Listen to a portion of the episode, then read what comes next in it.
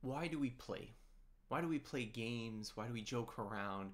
Why do we do these things that we find so enjoyable?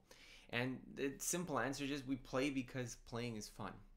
But this really just pushes the question back a level. Why do we find play fun? If you look at animals, if you look at non human animals, it's clear that they do things that look to us to be obviously playing. Dogs chase, cats stalk. Animals play considerably. And from this biologist lens, this more objective lens where we understand that these behaviors are adaptive and they have purposes, we understand that play is learning. That when the cat decides to chase that feather on a stick, it is practicing hunting skills. That when dogs wrestle with each other, they are practicing how they can communicate in a social organization as well as how they can hunt in the real world. And so it is too with human playing that when we play games with each other, when we joke around, when we do these things, we are engaging in the same kind of learning behavior that is adaptive for other animals. Now, why don't we think of play as learning? Why do we think of it as something frivolous, leisure activity rather than something that's very important to our self development? Well, I think part of the problem is that when you ask people what is learning, they think of school. They think of sitting and reading. They think of memorizing things, of preparing for a particular test, of being in a classroom, of listening to a lecture. But not only is this form of learning incredibly recent, education of this kind has not existed for that long in the human evolutionary span. And in a sense, where it was public education, where everyone went through this type of educational approach, it's incredibly recent, only a few hundred years.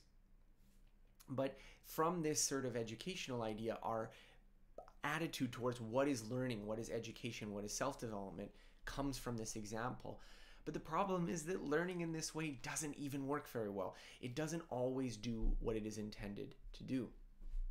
And one of these ideas is comes from psychology in the form of transfer appropriate processing. This is the idea that we have studied people when they are learning activities, and we find that when the practice activity matches in terms of the cognitive strategies and mechanisms that are being used, when it matches the situation where the person actually wants to use the skill, there is often transfer. So if you are practicing riding a bicycle by being on a bicycle, that that will transfer to your actual bike race coming up in a week.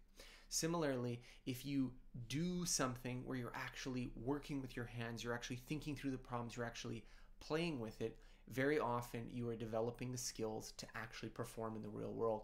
So the, the dogs that wrestle and the cats that chase, they are actively learning in the way that their brain wants them to learn to master those key skills. However, human beings were often taught to learn a very different way, where you sit passively and someone lectures to you. Not lecturing you in a way that is participatory, not where you are engaging in the skill and they're offering feedback, the apprenticeship model that served so well for hundreds or thousands of years, but one where you take notes and that you're expecting to later apply that skill somewhere else, often without feedback, often through private study. So it's my contention that we can learn a lot better when we make our studying a lot more like play. So think about chess. Imagine if you were to learn chess where someone were to say, here's a list of chess positions, memorize them. Here's a list of terminology, be able to answer them in multiple choice questions on a test. Would you learn chess very well? Well, maybe if you were playing a lot of games at the same time, but if you were only doing that, probably not that well. But yet, this is how we teach physics, it's how we teach medicine, it's how we teach so many subjects, at least in the beginning, is with this lecture and note taking and review approach.